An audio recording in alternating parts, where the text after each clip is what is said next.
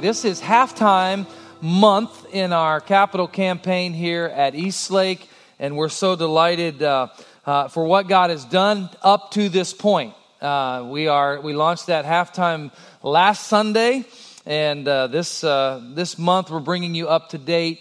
Uh, today, wanted to give you a building update and, and open the building for those who are able and want to go down and see it. There are people in there, they'll tell you what you can see and where you can't go, but uh, it is uh, of interest to you. Uh, the, the road, as beautiful it is from the road, the road doesn't do it justice. When you go in there, it's like, oh my goodness, this is amazing. And so I encourage you, if you are able to do that, and uh, a lot of uh, a lot of crazy stuff going on in the in the kingdom of God here at Eastlake, and we're blessed to be a part of it. Thank you for coming out in the rain today. How did our umbrella folks do? They do good? I saw Pastor Aaron, and he looked like he was the umbrella. I don't know what shift he got put on, but uh, he was soaking wet. Turn in your Bibles to 1 Corinthians chapter 9 this morning. While you're turning there, I want to tell you, I want to introduce you to a family that's going to be joining us at Eastlake on staff this summer. Uh, this is Jonathan and Sandy Brown and Carrie, Susanna, and Laney. They're going to be our family life pastor. Both Jonathan and, and Sandy will both be on staff, moving here from Lake Charles, Louisiana.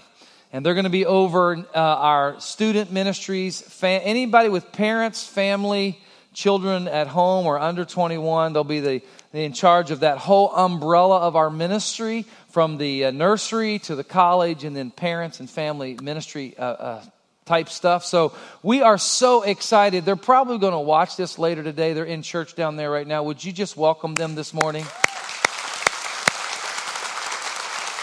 Jonathan and Sandy, we are so excited to get you guys here. He sent me a big picture this week, a picture rather, not a big picture, a picture of a big vat of crawfish, live crawfish going into oil.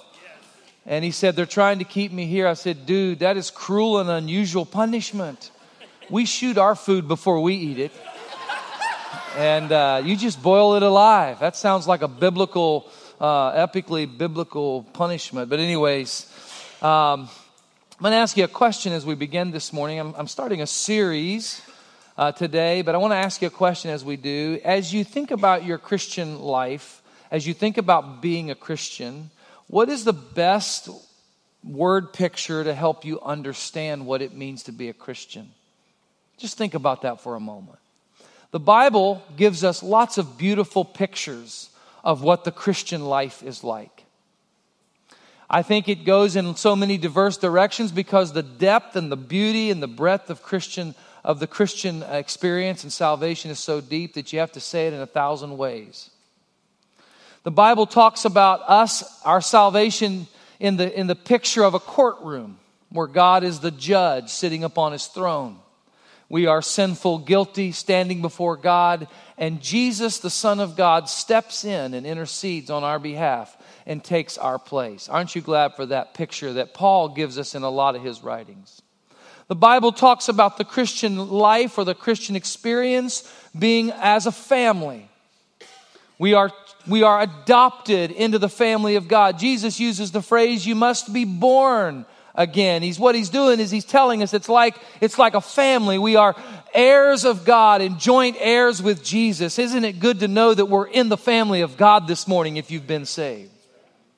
The Bible says that being a Christian is sort of like a marriage. Christ is the bridegroom and we are the bride. And as members of the church of Jesus, he's, He has washed us and He's made us ready and He's going to come back and He's going to receive us and we're going to have this grand and glorious wedding in the sky. The picture of the scripture, the scripture gives us the picture of the shepherd and the sheep, the potter and the clay. But I think there are few pictures as powerful and as prominent in the scripture as the picture of us being travelers on a journey. We are travelers on a journey. The Apostle Paul was writing to a church that I believe in many ways exemplifies the modern church that is uh, in existence today. The church at Corinth had some issues, to say the least. And the Apostle Paul was trying to write to this church with some serious issues and help them understand what it is like being a follower of Jesus and being a Christian. And he, he, he decides to use two examples, both of which have to do with a journey or, a, or an adventure that we're on. In 1 Corinthians chapter 9, let's begin by reading uh, in verse 24, the last couple verses of chapter 9, and then into chapter 10. He said in verse 24, Do you not know that in a race all the runners run, but only one receives the prize? I know that better today than I did yesterday. You didn't think I could go through the sermon without at least referencing it, did you? Uh, so run that you may obtain it. Every athlete exercises self control in all things. They do it to receive a perishable wreath, but we an imperishable. Paul is saying to that church with its myriad of issues that don't you know that this Christian thing is like an Olympic athlete running to receive an Olympic reward. And the reward that they're going to receive is temporary. It perishes. But we as Christians are running with the same level of diligence, the same level of focus for a reward that will never fade away. Can I just stop this morning and ask us this question? Where did we ever come up with the notion that walking with Jesus was to be a nonchalant potato chip event? Paul is saying just the opposite. And I can appreciate that because I just trained for the last 11 weeks and potato chips have been a long ways from me. He said, verse 26, he turns this into a personal illustration. He said, I do not run aimlessly. I'm diligent, I'm focused. I, he, he gives us another picture. I do not box as one beating the air. I'm not just doing this thing randomly here but I discipline my body and keep it under control, lest after preaching to others, I myself should be disqualified. He, he's giving us this picture that the Christian life is a race. He switches gears and gives us another illustration beginning in chapter 10, verse 1. For I do not want you to be unaware, brothers, that our fathers were all under the cloud and all passed through the sea, and all were baptized into Moses in the cloud and in the sea, and all ate the same spiritual food, and all drank the same spiritual drink, for they drank from the spiritual rock that followed them, and the rock was Christ. I want you to be aware of something, he said. Let me give you an historical lesson. Verse 5 Nevertheless, with most of our ancestors, the children of Israel back in the day when they were leaving Egypt going to Canaan. With most of them, God was not pleased and they were overthrown in the wilderness. Now, these things took place as examples for us so that we might not desire evil as they did. Do not be idolatrous as some of them were, as it is written. The people sat down to eat, drink, and rose up to play. We must not indulge in sexual immorality as some of them did. And 23,000 fell in a single day. We must not put Christ, what is he doing? He's pointing, he's pointing out stops on the journey. Exodus, Numbers. He's telling us about things that happened on the journey. And he's trying to give us advice in this Christian life that we're on a journey and let's use them as an example. Let's learn from their journey and understand where we're going. You see, continues on, do not be idolaters as some of them were. And 23, or, or, or sexual immorality. We must not put Christ to the test as some of them did.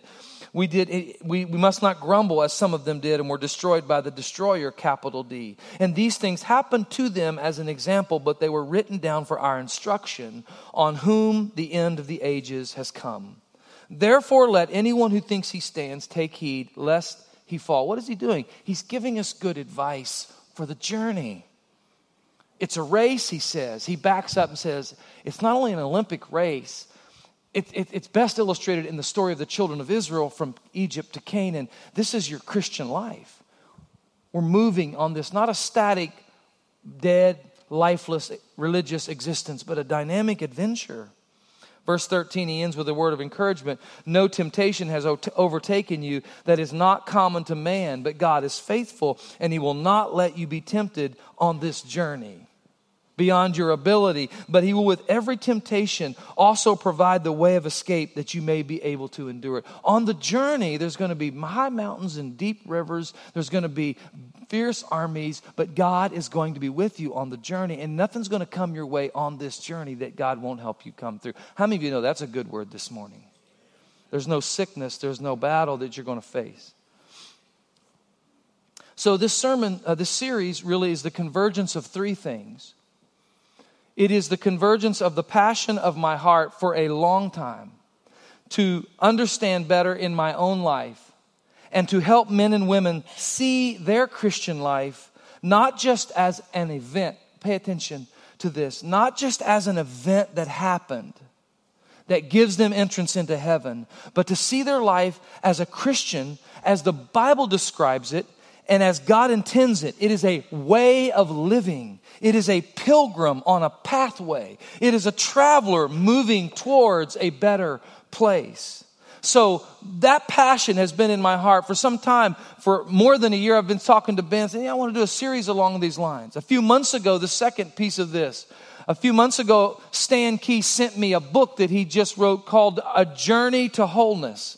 And he said, Would you read this book and write a little reference for the, for the inside of the front cover? I don't know why he asked me to do that, but I got a free book, so it was good. Or I got the, the manuscript of the free book. I read it and I wrote him back and wrote him, I said, Not only will I commend this book, but I'm going to use this in a sermon series. And he said, I wish I could be there. And I said, Me too. About four or five weeks ago, I was invited by Jeff, my brother, and some others to be a part of an event in Washington, D.C. at the Museum of the Bible. And on the first day, this is the third piece of this, on the first day, George Barna of Barna Research Group, now Meta Information Group, he, he got up and he began to talk about from a Barna research, from a research perspective and six year study that he had done, what the Christian, how Christians view their life and the importance of seeing it as a journey and the stops along the way. I was texting Stan Key while I'm taking photos of his PowerPoint saying, Stan, this dude stole your stuff and you stole it out of the Bible and I'm going to steal all three of you. so this morning, listen, listen to me this morning. This morning, I want to begin this series. We're going to take a little detour next week with Mother's Day, and then we're going to come back and spend several weeks, Lord willing, in talking about this matter of the Christian journey, the pathway of a pilgrim, the, the, the, the, the direction we're heading, and the work that God wants to do in our life. The Christian life is not merely, listen, a static. Why do I keep saying that this morning? Anyways, you're listening, great. The Christian life is not merely a static existence of beliefs, but rather a relationship with Jesus that leads us on a dynamic adventure. It is the chronicle of events that happen in our life that lead us more and more to be the person God created us and has redeemed us to be. Anybody met ever anybody ever met anyone that they, they say, oh, being a Christian is boring. Anybody ever met anybody like that? You have no idea. Those people have no idea the glorious adventure the Christian life is. In 1 Corinthians, the Apostle Paul is writing to the church that was not unlike the modern church. The church in Corinth was a, had a lot of flamboyance and they had a lot of noise, but they were fraught with issues. I'm not a pessimist, and I'm certainly not one to point fingers at the church world, but I am convinced that the American church needs revival. And we're not unlike the Corinthian church. Stan Key says that the Corinthian church, of all the churches in the New Testament, none had more moral problems, more doctrinal aberrations, divisions, and carnality than the church at Corinth. Though they prided themselves on the signs and wonders and spiritual manifestations that were evidence when they gathered for worship, this church was perhaps as dysfunctional group of believers as there is in the New Testament. The church in Corinth was a tragic example, he says, of spiritual immaturity. And it's not much, I, see so, as I studied this over the past few days, I see so much similarity between it. And I do not want to be, start off just super negative this morning. But here's what I understand about the church at Corinth they had a lot of hallelujah and not a lot of holy. There was a lot of action at church in Corinth. They knew how to get it on. on Sunday morning or whatever they, whenever they were together. It was very exciting. There was a lot of emotion, but not a lot of holiness. It was an exciting place to be because one minute they would be jumping and shouting, and the next minute they'd be fighting over a communion cup. They were suing each other, sexual relations going on in the church that wasn't right. And the Apostle Paul is trying to handle this. Here's what they were they were about a mile wide and an inch deep. They had a lot of religious stuff going on, but they were, and Paul is saying in chapter 9, he spends most of chapter 9 talking about his own life, and he concludes that by saying, Guys, don't you understand? We're in this serious business of a race, and, and I myself am going to finish this race strong because I don't want to disgrace the kingdom of God at here at the very end after I've preached. And then he gives them this, this illustration. There was a significant doctrinal confusion in the church at Corinth. How many, how many of you know somebody that's got internet theology? You know what internet theology is? It's a little bit of this and a little bit of that and a whole lot of Google and not a lot of God. You can go right now. You, get, you can get your theology. What is this? And it's great as long as you know what you're searching for. You might be reading some dude in somebody's basement that ain't seen outside the daylight in 20 years, but he's down there putting stuff on the internet, making it up and you might think you're reading some great scholarly mind. You might be building your theology from, from Mormon websites or Jehovah Witness web. You don't even know. You, and I've met people. I mean, uh, it's a sort of a phrase I've coined around here. I said it sounds like internet theology.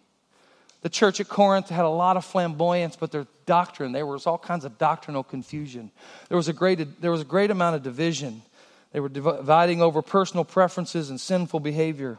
And the way Paul decided to preach to them, to teach them diligence and faithfulness and fruitfulness uh, to this, this worldly church, was to help them see the Christian life first like a race, and second like the pathway from the Israelites from Egypt to Canaan. He preached that the Christian life is a dynamic journey.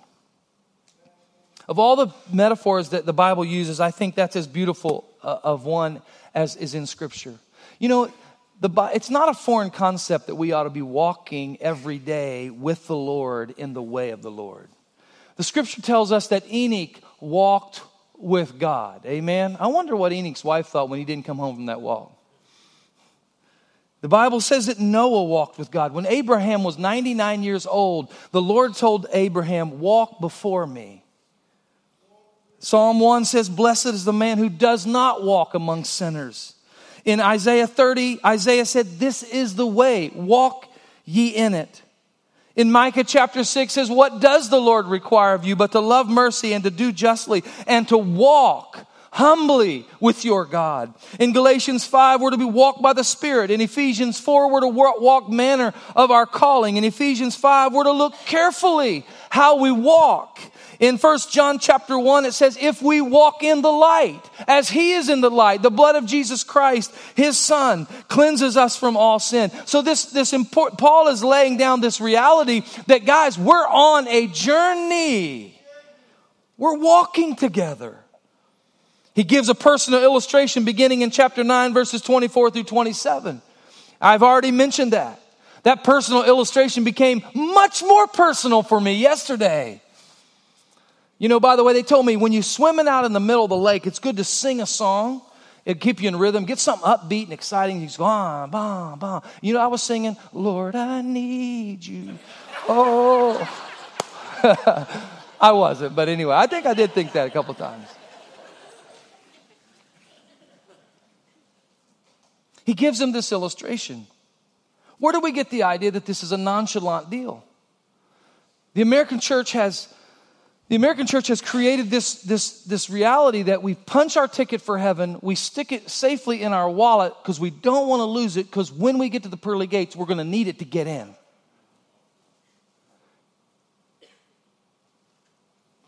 And Christ says, No, no, no, no, no, no, no. Egypt is your life of sin. The Red Sea is your conversion and baptism. And then I'm going to take you on a journey. And I think you're gonna, we're going to see in a moment where this journey, what the destination really is. And there's a destination before perhaps the one we're thinking about. And that's He gives us this, this picture, this historical illustration of the children of Israel. There are four conclusions from this little narrative, and I promise I'll be done on time, but there are four conclusions from, from the story of the children of Israel that Stan Key points out that I want to point out to you this morning and add to it a little bit. The first one is this be informed. Be informed. It is a journey to spiritual maturity and fruitfulness, not just heaven.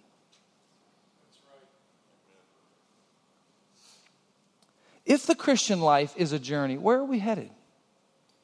Naturally, we're going to heaven, right? We get saved, praise God, we're all going to heaven. We have eternal life. Christ said, he who believes in me, though he were dead, yet shall he live. But here's the important thing Canaan in the scripture is most often viewed as a picture of heaven, but the descri- Bible doesn't describe Canaan as heaven. The Bible describes Canaan as a life of abundance, fruitfulness, and spiritual maturity.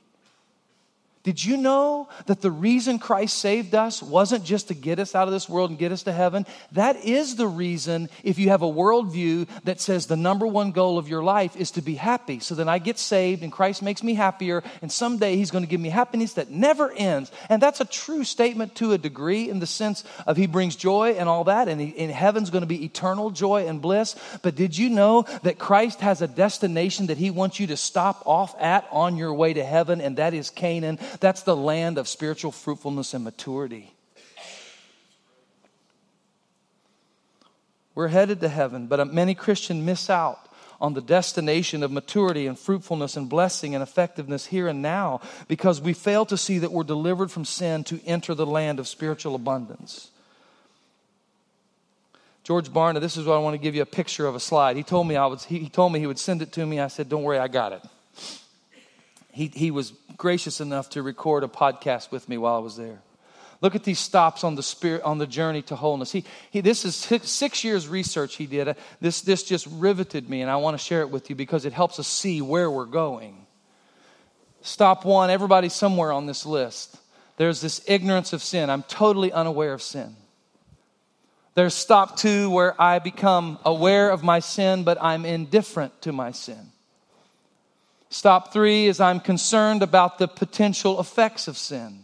I began to think to myself, how's this going to mess with my kids? How's this going to mess with my marriage? How, what about my life after death? I probably need to do something. And how many of you know that the Holy Spirit was sent into the world to convict the world of sin and righteousness and judgment? Thank God for the convicting work of the Holy Spirit that says, don't do that. You need to repent of that. That's wrong. We become concerned about a potential effect. Number four, we address sin through accepting Christ. That's a wonderful thing to do, to confess our sins and repent of our sins. And Christ comes in and he forgives us of all of our sin. Number five, what happens is increased religious activity. We get saved, we go to church, we start joining Bible studies, we start doing more Bible studies, we, we start volunteering at the church, and this is good. All of this is good. According to his research, he said some somewhere between year 10 and year 14 after your conversion, you, you, you, you enter into this place of holy discontent. And you begin to say to yourself, is this really all there is to my Christian life?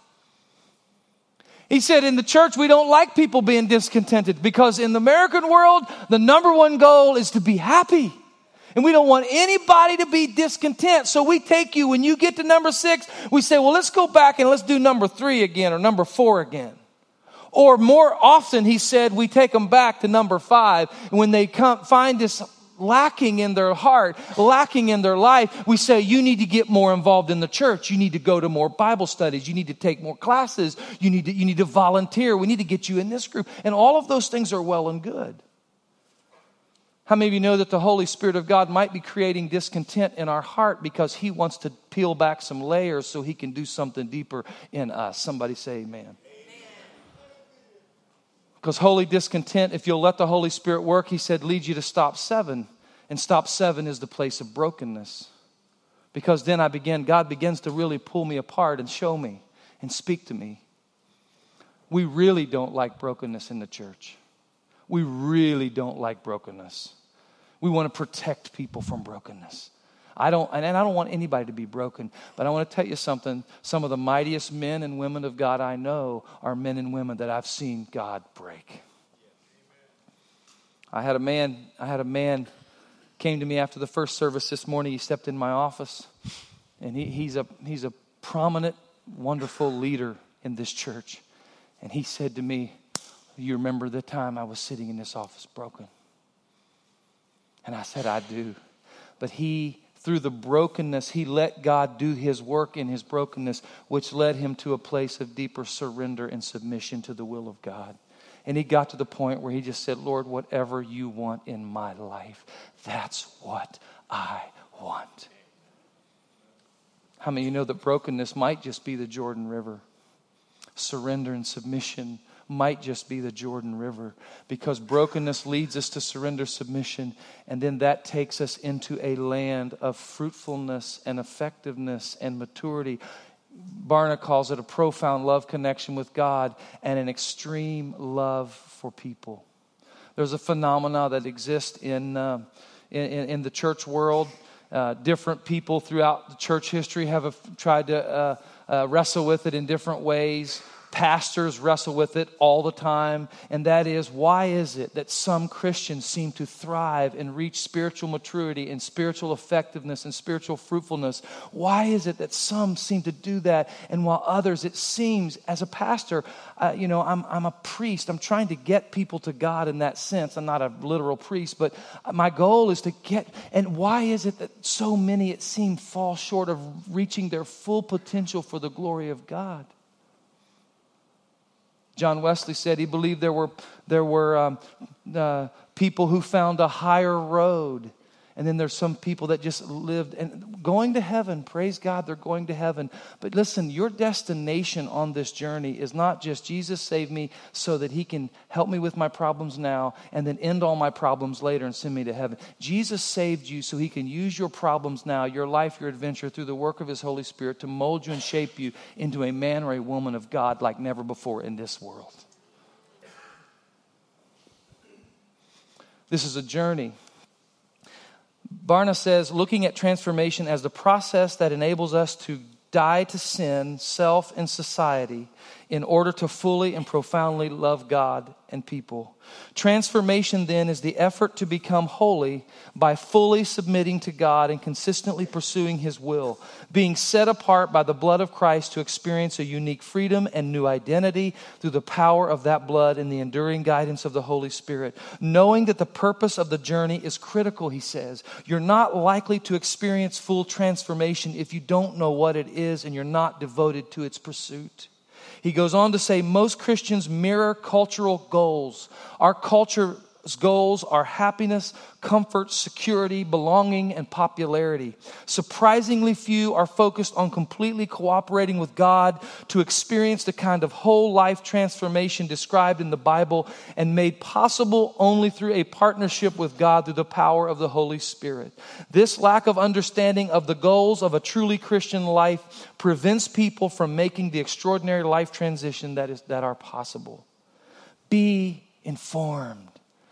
The journey's destination is spiritual maturity and fruitfulness. Amen. This, this, this, this ought to encourage everyone this morning. God's got big plans for you in this life. Amen. Secondly, Stan says, Be wise. Not all who start the journey reach their final destination.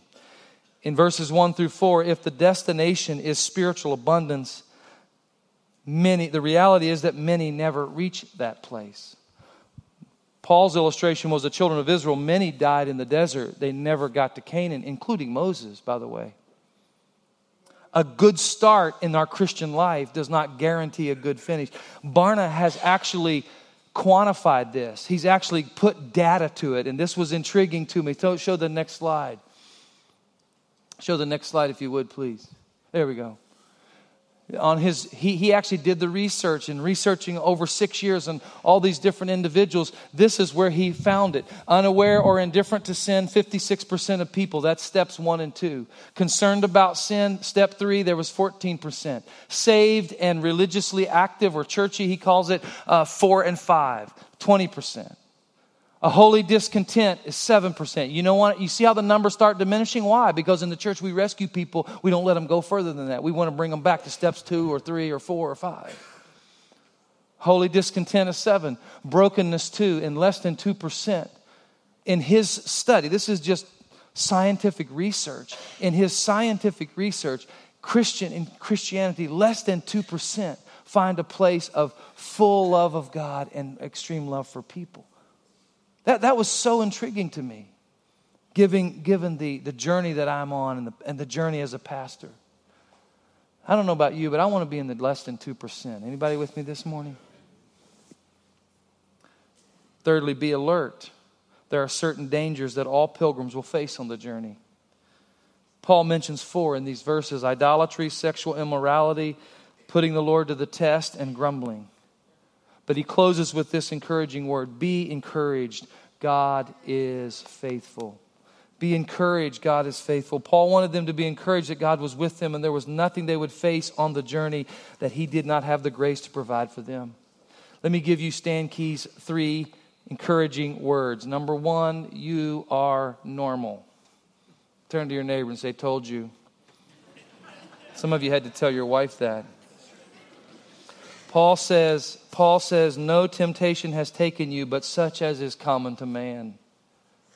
This is your journey. If you're a believer, you're on the journey. You've not faced anything that, that has someone before you hasn't faced, that someone right now isn't facing, and somebody later will face. You're, it's normal. You're normal. Number two, God is faithful. In the final analysis, it's not your hold on God that matters, it's His hold on you. God will not allow you to be tempted beyond your ability. He will never leave you or forsake you. There's no mountain too high, river too deep, enemy too fierce. That God won't be there with you. And thirdly, victory is promised. With every battle, He will make a way of escape for you. Isn't that an encouraging word this morning? So let me ask you this Are you on the journey? Where are you on the journey? Which way are you headed? We're called to be pilgrims. We're called to be pilgrims. Paul calls us son- sojourners, foreigners, strangers, pilgrims. We're pilgrims. We're traveling. Where are we going? We're going to spiritual maturity and, and, and fruitfulness in this life, and we're ultimately going to heaven in the next life. Amen? Listen, don't get too caught up in this place, guys. We're pilgrims. Keep your bags packed. Don't get too deta- attached here. I haven't often, but I'm going to this morning quote a 400 year old hymn. I put it on the screen because it's written in 1684, and you need to hear it and see it. The writer of Pilgrim's Progress, John Bunyan, wrote this on being a pilgrim Who would true valor see? Let him come hither. One here will constant be, come wind, come weather. There's no discouragement shall make him once relent his first avowed intent to be a pilgrim. Whoso beset him round with dismal stories do but themselves confound. His strength the more is. No lion can him fright. He'll with a giant fight. He will have a right to be a pilgrim. Hobgoblin nor foul fiend can daunt his spirit. He knows he at the end shall life inherit. Then fancies fly away. He'll fear not what men say. He'll labor night and day to be a pilgrim. Are you a pilgrim this morning? Are you a pilgrim? God's got a plan, He's got a journey, He's got a destination, a destination of spiritual fruitfulness and maturity. Oh, praise God, we're going to heaven, but He's got a lot of work for us to do in this life. Are you on the journey? Where are you on the journey? How you doing? Can I tell you that God's grace is sufficient and He wants to work in your life to take you from this point to that point to this point, and everything you face, God will take it. He's a God is a hoarder. He throws nothing away. He takes everything we face and He shines it, He polishes it, He puts it on a shelf, and He uses it someday for His purpose and for His glory. Amen. God wastes nothing. Let's be a pilgrim. Lord, we pray this morning as we close. Lord, I pray that you would give us all a hunger, a hunger to follow you, Lord, with all of our heart. Lord, give us grace and strength and help this morning. We trust in you, we depend upon you, and we need you on this journey. in Jesus' name. Let's stand and sing, sing the chorus of the song we sang early. More information about Eastlake Community Church, please visit us online at eastlake-church.com or find us on your favorite social media platform at Eastlake SML. Thanks for joining us.